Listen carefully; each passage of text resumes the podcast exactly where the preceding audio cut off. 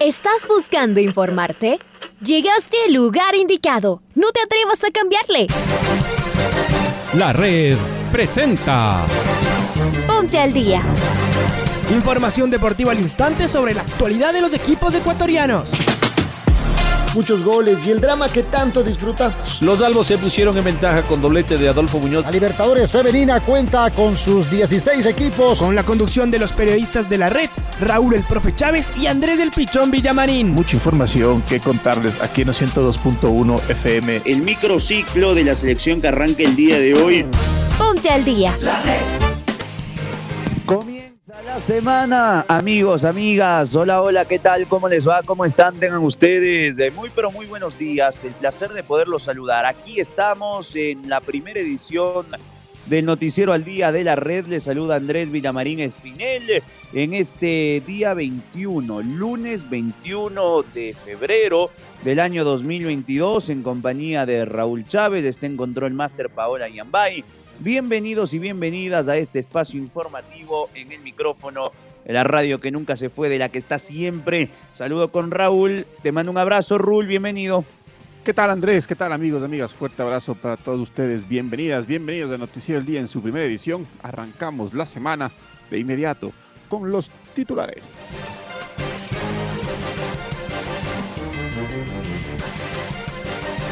Peñarol se proclamó campeón de la Copa Libertadores de América Sub-20. Liga Deportiva Universitaria inició con triunfo el 2022. Barcelona consiguió un agónico triunfo en Manta. Católica sumó un gran triunfo en esta leche. Orense rescató un punto en Machala. Emelec no tuvo piedad de Macará. El campeón ecuatoriano sufrió con el recién ascendido Cumbayá. Richard Güera es el nuevo campeón nacional de ciclismo. Aquí en los 102.1 FM es momento de repasar el editorial del día en la voz de Alfonso Lazo Ayala. Hubo fiesta grande en las calles de Quito con la presencia de Richard Carapaz y de varios de los ciclistas más destacados de nuestro país. Eh, la verdad es que fue una competencia muy entretenida. Sin embargo, sobre todo lo que estaban todos los aficionados, la gente que se acercó a las calles por donde pasaban los ciclistas, era la curiosidad de verlo, además compitiendo a Richard Carapaz. Y vaya que Richard dio un gran espectáculo, no solo él, por supuesto, pero estaba claro que él presentaba al resto de ciclistas en, escena. Al final no pudo ganar con un, eh, con, un cierre increíble, eh, digno de, lo que habíamos vivido, de toda la fiesta, pero no importó. Eh, la gente lo aclamó y estuvimos todos realmente contentos de, de verlo, de tener acá. Fue una muy buena idea. Parecía que la ciudad se podía complicar por todas las calles cerradas y, una gran cantidad de gente lo que hizo es disfrutar de este campeonato nacional de ruta. Así que queda abierto el espacio. Ojalá que el próximo año haya, haya revancha, ya pensaremos en eso mientras Richard ya está con, con su campaña iniciada y empieza a soñar con el, con el Giro de Italia. Esperemos que, que, le vaya bien. Y lo que también comenzó en este fin de semana fue la Liga Pro, el fútbol que más nos gusta. Por supuesto, equipos que tienen que ir mejorando, eh, equipos que consiguieron eh, triunfos. Eh, en el caso de Liga Deportiva Universitaria, le costó ganarle al Gualaceo, lo hizo con un golazo. La Universidad Católica ganó en Echaleche con dos goles de su delantero panameño Ismael Díaz. El Independiente sufrió mucho para ganarle a Cumbayá y lo hizo con un penal absolutamente inexistente. El Emelec goleó en su partido y dejó una muestra de que tiene un equipo poderoso. Barcelona sufrió tal vez más de la cuenta para ganarle al Delfín, pero también lo hizo. Y Sociedad Deportiva Aucas se trajo un empate de, de Machala, que pudo haber sido victoria, pero también pudo haber sido derrota. Y dejó también algunas buenas sensaciones. Así que terminó un fin de semana a muy buen fútbol. Eh, ayer, todavía hoy se juega un último partido y también con mucho ciclismo. Y se viene una semana donde tendremos Copa Libertadores de América. La Católica se estrena enfrentando al Bolívar en La Paz, mientras que Barcelona recibe al Universitario de Deportes. Por cierto, el sub-20 del Independiente cayó en penales en un partido ajustado que lo empató en el último minuto después por penales. Le faltó un poquito de puntería, pero volvió a ser un gran torneo. Mucho fútbol, mucho deporte. Qué buen fin de semana, la verdad. Y arrancó una nueva edición del Campeonato Ecuatoriano de Fútbol. El día viernes se movió la pelota en el Estadio Capuel de la ciudad de Guayaquil con la victoria contundente de un club Sport Emelec que tuvo un frenesí en el primer tiempo y ya el segundo tiempo más o menos terminó sobrando después de, que Macará había lanzado la toalla. Fue 4 a 0 y pudo haber sido peor la derrota para el equipo de Paul Vélez. Bien por el elenco de Rescalvo que es puntero en esta primera semana.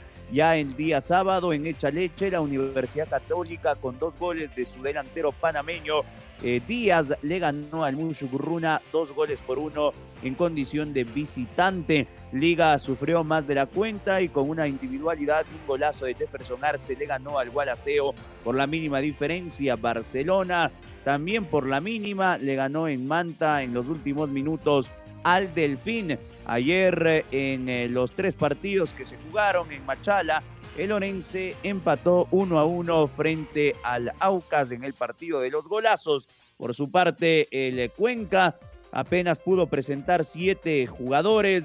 Después, al minuto 20, se lesionó uno de sus hombres y por reglamento con seis ya no podía seguir jugando. Habrá que recordar que en Liga Pro no pudo inscribir a varios de sus futbolistas y el marcador terminó 3 a 0 en favor del Guayaquil City. Y la fecha de domingo se cerró en el Atahualpa con la victoria de Independiente del Valle, un penal inexistente que le dieron al campeón ecuatoriano, le privó al Cumbayá de sumar su primer punto en este año 2022. Hoy se cierra el capítulo 1 de esta primera etapa en el Estadio Vista cuando el técnico universitario juegue ante el 9 de octubre.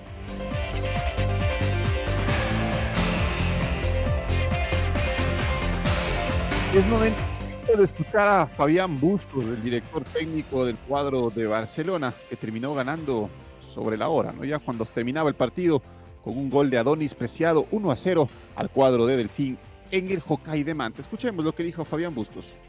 Yo vi un equipo que fue superior al rival, a un gran rival, una cancha muy difícil. Obviamente que me gusta jugar por abajo, pero en esta cancha es muy difícil jugar por abajo porque realmente vemos el partido.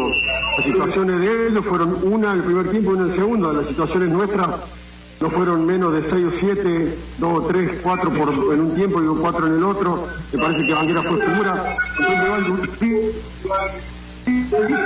con un rival exigente como son los equipos de Guillermo, muy bien trabajado en el, análisis previo.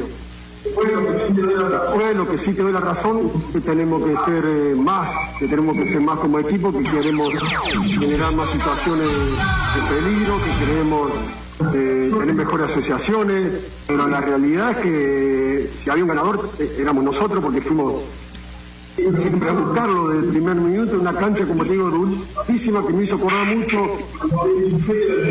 al 2017, donde Guillermo hizo un campañón llegando a la final.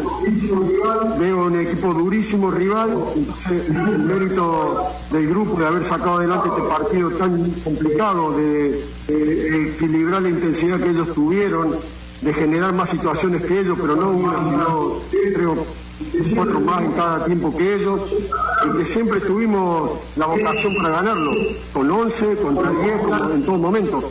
Recuerdo dos claras de ellos, en el primer tiempo y en el segundo, pero fuimos superior y obviamente sí tenemos que seguir mejorando cosas.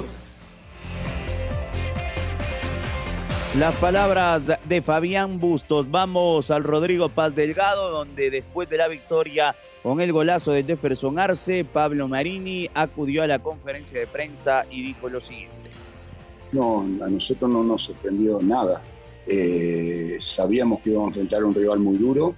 Eh, no sé qué pensaba usted, pero sinceramente un rival que en los partidos amistosos le gana a Emelec y le gana a Orense y sabiendo los refuerzos que trajeron sabíamos que iba a ser muy difícil.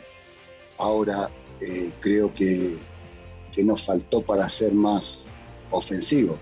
Creo que si un equipo tiene el 79.7% de posesión, genera 20 situaciones de riesgo, de gol, y no puede convertir, creo que no pasa por ahí la pregunta. Creo que ellos tuvieron una fortaleza muy importante, jugaron a eso y nosotros tuvimos la paciencia para ganar.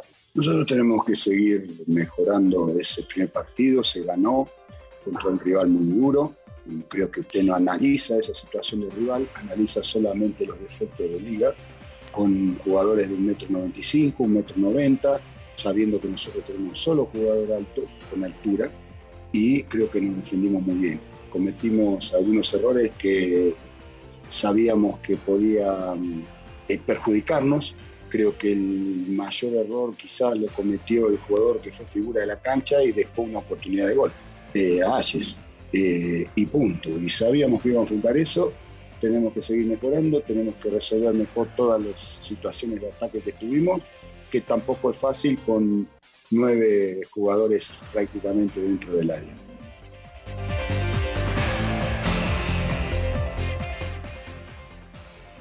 Y Orense logró empatar el partido ante Aucas en el arranque de la Liga Pro en el estadio 9 de mayo de Machala. El polaco Francisco Fridisevski puso en ventaja a los orientales y Leonardo Villagra empató para los, para los orenses. Villagra estuvo a punto de poner el segundo gol para cuatro para en el último minuto del partido, de no ser por la salvada espectacular del portero Francisco eh, Frascarelli de Aucas. Estamos con Carlos Edwin Salas, quien nos va a dar más detalles del partido. Gracias compañeros, saludos cordiales.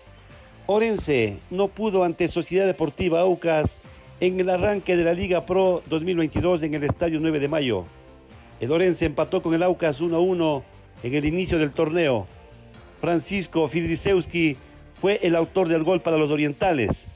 Ya en la etapa de complemento logró el empate Leonardo Villagra para el equipo de Machala. El propio Villagra en la última jugada del partido. En el último segundo del encuentro se enfrentó al portero Frascarelli, lo eludió apenas y no pudo el atacante del equipo de Lorense anotar la segunda que pudo haber sido la del triunfo para el cuadro machaleño. Un punto rescató el equipo de Lorense en la primera fecha de la Liga Pro en el estadio 9 de mayo. Hubo dos expulsados, Fidisewski para el equipo de el Aucas y Asís para el cuadro de el Orense. Muchas tarjetas amarillas se exhibieron en el partido, especialmente para los orientales. Continuamos con más en el Noticiero al Día.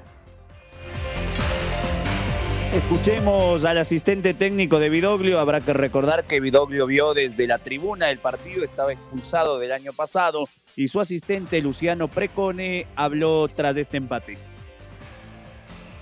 No justifico, no sé bien qué fue lo que sucedió, eh, más que nada hablando de la función del polaco, no sé qué, fue lo que pasó, pero bueno, lo venimos charlando, venimos hablando con los jugadores, en este caso Héctor como cabeza de grupo ha hablado, entonces son situaciones que se dan en, los partidos.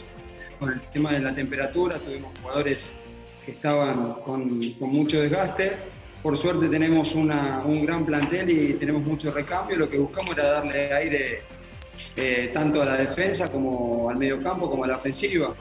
Eh, nosotros el primer tiempo, tanto Cuero por un lado es lateral, eh, jugando por todo el carril, y el otro lado Nico Silva, que es un extremo, jugando por todo el carril, y el segundo tiempo intentamos hacer lo mismo, con Bolaño siendo lateral y con Marcos Mejía siendo un extremo que haga todo el carril. el rival empezó a poner gente en ataque y nosotros vimos que que estábamos sufriendo quizás algún que otro desborde por el sector derecho y que mejor que un lateral derecho para, para tratar de evitarlo. Pero bueno, está el mérito del rival en poder desbordar y tirar un centro y, y podernos empatar el partido. Creo que fue más allá de que ellos tuvieron por momentos el control de la pelota, eh, era la única forma que tenían de, empatarnos o alguna pelota parada, porque nosotros estábamos muy bien parados, pero bueno, nos costó lo que es una vez que recuperamos la pelota, eh, contragolpear y, definir el partido, en situaciones con muchos espacios, sino o porque estábamos en posición adelantada o por otra situación no pudimos terminar de concretar, pero en definitiva lo que buscamos con los cambios era eso, darle aire a diferentes partes del equipo para tener en diferentes fases del, juego eh, un poquito de gente fresca para poder definir mejor las jugadas.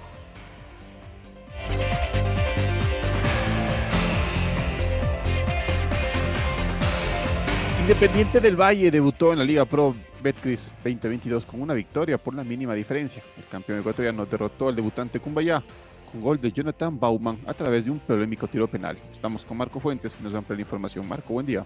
¿Qué tal Andrés, Raúl, amigos amigas? Qué gusto saludar con todos ustedes a través eh, de la red. En efecto, Independiente del Valle abrió su participación 2022 en la Liga Pro Betcris con una victoria agónica en el eh, partido jugado la noche del eh, día de ayer frente a Cumbayá en el Estadio Olímpico Atahualpa, en un compromiso en el cual Independiente dominó las acciones en gran parte del mismo y la claridad no estuvo de la mano del equipo de Renato Paiva, por lo cual tuvieron que sufrir más de la cuenta y finalmente terminaron imponiéndose con gol de Jonathan Bauman cuando el tiempo estaba cumplido y a través de un tiro penal que al menos despertó más de una crítica al ser una jugada polémica sancionada por el juez central Anthony Díaz. Hay que recordar también que en eh, este compromiso Cumbayá se quedó con 10 elementos debido a la expulsión del eh, delantero paraguayo Carlos Monjes, eh, quien propinó un codazo a uno de los jugadores de Independiente del Valle y se marchó con tarjeta roja directa. para el Cumbayá no fue el mejor de los debuts tras la caída, pero las sensaciones, eh, según eh, su estratega Luis Espinel, fueron las mejores eh, en relación al desempeño de su plantel y a cómo se entregaron en cancha. Por otro lado, tras la victoria, Renato Paiva fue muy crítico con su equipo y señaló directamente que no hicieron un buen partido y que la jornada frente a Cumbayá se jugó más con eh, la voluntad y no con eh, el cerebro, razón por la cual el rendimiento no fue el que habían tenido a lo largo de los trabajos realizados en la semana de prácticas. Esto es lo que les podemos informar a esta hora, amigos amigas, como siempre un gusto estar junto a ustedes. Les invitamos a que se mantengan en sintonía de la red. Un abrazo grande. Otro abrazo, Marco. Escuchemos a Paiva, justamente el técnico del campeón. En realidad empezamos muy bien, generamos tres uh, jugadas de gol uh, muy claras uh, y no hicimos gol y a partir de ahí, después de esos 15, 20 minutos, desaparecemos del partido totalmente. Hemos hecho un partido en la globalidad malo, no jugamos bien y cuando empiezas muy bien y no materializas este juego, goles, después la ansiedad empieza a, tomar cuenta de los jugadores, el adversario gana creencia en lo que está haciendo, va defendiendo cada vez más mejor. Y a nosotros después cuanto más el adversario se bajó su línea, su bloque, más nos costó. Después, segunda mitad, arriesgamos lo que teníamos que arriesgar en cambios. Uh, intentamos ser lo más ofensivos posible. Uh, en algunos momentos uh, nos desequilibramos, por eso volví a poner una línea de tres, porque estábamos con una línea de dos centrales en determinado momento. Y, bueno, y después nos toca ganar en una, un penal y en el último minuto, continuando a pagar goles más dos. Un cabeceo de Jaime al palo, un cabeceo de Bauman solo en una pequeña área fuera, o sea, primer partido de temporada, que tú no estás fino, que aún estás creciendo, uh, que hay jugadores que no están en su forma. Si tú no haces los goles para que, el juego te tranquilice, o mejor el resultado tranquilice tu juego, vas a tener este tipo de problemas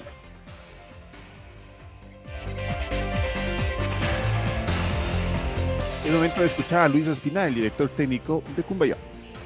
Eh, puede ser el campeón, puede ser el Independiente del Valle, tiene por qué ayudar. Nosotros hicimos un gran trabajo ahora, no le dejamos construir. Tuvimos unas dos, tres jugadas de gol que lo podíamos terminar. Nos expulsó un jugador, nos expulsó uno de la banca, no nos quitó un penal. Se inventó el penal de ellos en el último segundo. No le sacó roja al jugador Duque cuando él iba a mi jugador de cara al arco solito, lo jaló, no le sacó roja. No tiene por qué Votan a lanzarlo a la ciudad el plan estructurado que mis jugadores hicieron muy bien hacia un equipo que tiene años de estructura, hacia un equipo que tiene un montón de jugadores de nivel, pero nosotros estuvimos iguales. A usted desde la banca, ¿qué le deja el, debut absoluto en esta serie de privilegios? e interpretado en cancha por todo lo que se hizo semana. Eh, estratégicamente creo que lo cumplieron carta cabal, pero con las otras situaciones no se puede.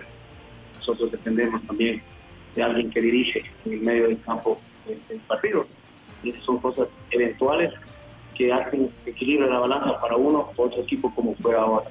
Pero me voy contento porque para hacer este equipo, eh, lo que todo el mundo decía en los papeles, que iba a haber una victoria amplia del campeón, que iba a haber una goleada del campeón. No, porque al último segundo con un penal inventado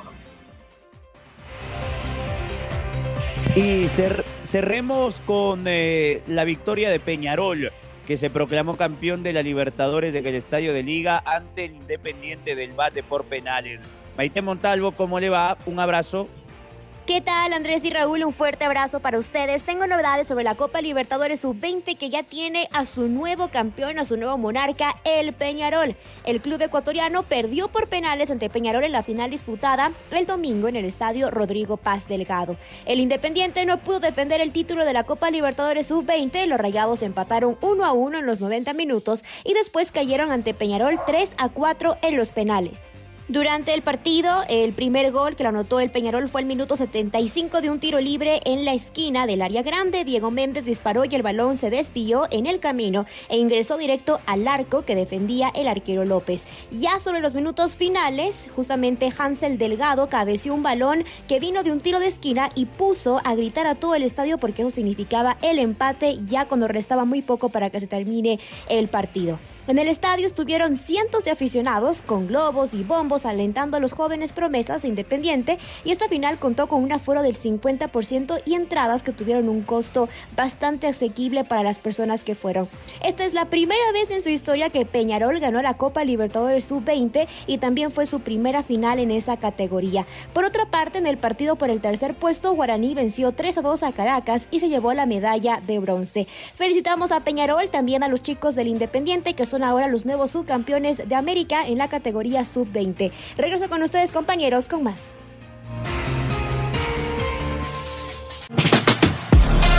Ahora ya estás al día junto a nosotros.